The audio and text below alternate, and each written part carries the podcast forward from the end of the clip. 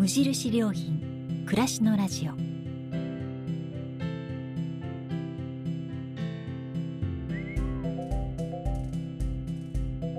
無印良品が今気になっていること伝えたいことを声でお届けする暮らしのラジオ。読む言葉と聞く言葉ではまた印象が違うもの。られる言葉からいろいろなことを想像する。そんなひとときをお届けします。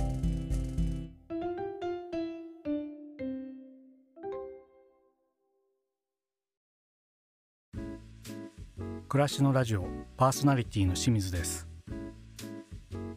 このラジオは無印良品が考える暮らしやそのヒントをいろいろな世界で活躍されている方の話や無印良品がウェブで公開しているコラムと無地ブックスから出版されている文庫「人ともの」シリーズの朗読を通じてお届けします。今回は無印良品のウェブで公開されているコラムです。無印良品のウェブサイトでは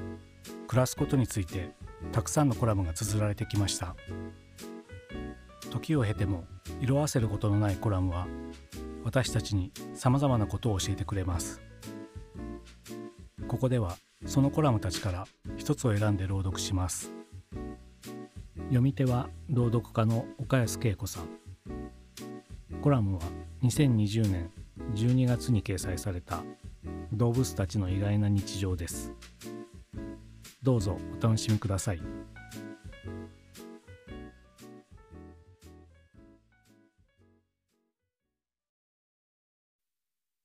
物たちの意外な日常。空を飛ぶ鳥は普段どこにいて何をしているのだろう。海にいる生き物はどこを泳ぎ何を食べているのだろう。この地球上で私たち人類と一緒に生息している隣人たちの意外な暮らしぶりがバイオロギングという新しい観測の手法によって少しずつ明らかになってきました。自然界に生きる彼らの驚きに満ちた日常に今回は触れてみたいと思います。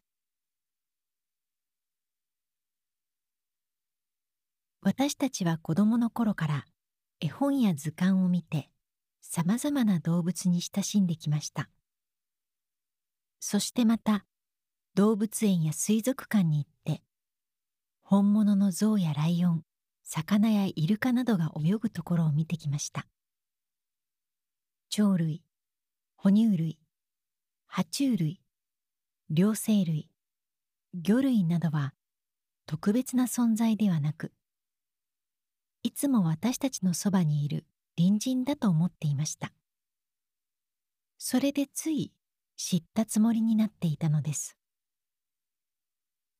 彼ら動物が自然界の中で日々どんな暮らしをしているかということをどこに行き何を食べどんな格好で眠っているかということを。でもよく考えてみれば私たちが見てきたのは動物たちの行動のほんの一部に過ぎません。数千キロメートルの彼方へ飛び立っていく鳥たちが人の目の届かない上空でどんな飛び方をしているのか。水深1,000メートル以上も潜れるクジラたちが光の届かない海の底で何をしているのか。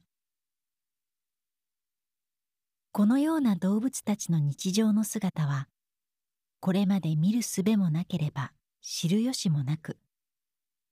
研究者にとっても謎に満ちたものでした。ところが1980年代から90年代にかけてバイオロギングと呼ばれる新しい観測の手法が登場し動物たちの普段の暮らしぶりが次々と明らかにされてきたのです。バイオロギングとは生物という意味のバイオと記録するという意味のログを合体させた言葉。動物の体に小型のデータ記録装置データロガーを取り付けて彼らの動きや行動について詳しく調べる学問的な観測手法のことです。バイオロギングを可能にしたのは90年代に飛躍的に進歩したデジタル化の技術です。半導体や小型カメラ位置情報を伝える GPS など携帯電話やスマホに使われるおなじみの技術がデータロガーの超小型化を実現したのです。バイオロギングは日本が他国に先駆けて開発した研究の手法でこの分野の世界会議は2003年に日本で初めて開催されました。バイオロギングという新しい言葉もこの会議の場で決まったそうです。もちろん観測に際しては機器を取り付ける動物たちの体を傷つけることがないようその負担は最小限にとどめるよう配慮されています。データロガーを身につけた動物たちはあるものは大空へあるものは水中へと解き放たれ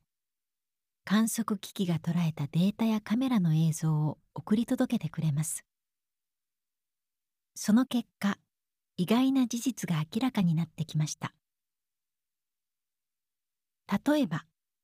水深2000メートルまで潜ることで知られているマッコウクジラです。彼らがどこでどのような姿で眠っているかはこれまで謎に包まれていました。ところがデータロガーが不思議な彼らの行動を捉えました。時折海面近くにまで浮上してきて頭もしくは尾びれを上にして体を縦にしたままじっと動かなくなることがあるのです。この不思議な姿勢はどうやらマッコウクジラの寝姿であるらしいと考えられています。他にも海に潜り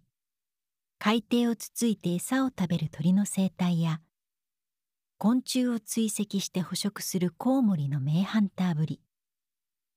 子供と一緒に海に入って泳ぎを教えるアザラシの姿など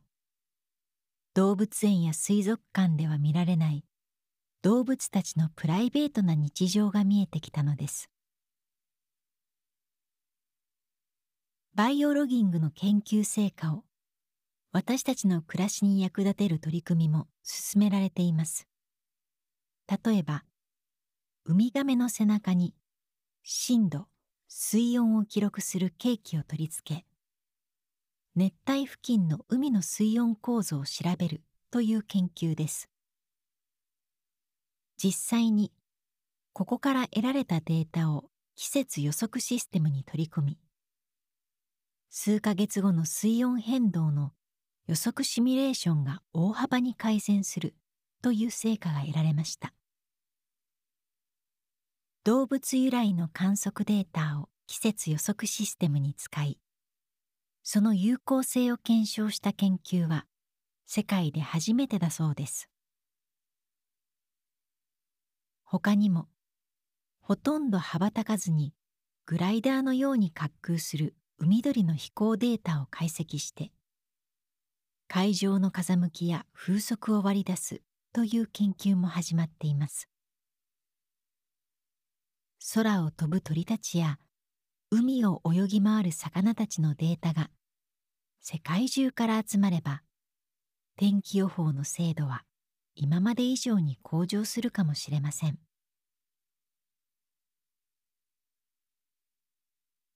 一般的に学術研究というものははじめに研究の目的を設定しそれを実証するために実験や観測を行います。ところがバイオロギングは逆転の発想なのです。とりあえず動物たちに記録装置を取り付け彼らが送ってきたデータや映像を解析し謎の解明や科学の進歩に役立てようというのです。日本から始まったバイオロギングの研究が今後どのような驚きの発見をもたらしてくれるのか。楽しみに見ていたいと思います。2020年12月16日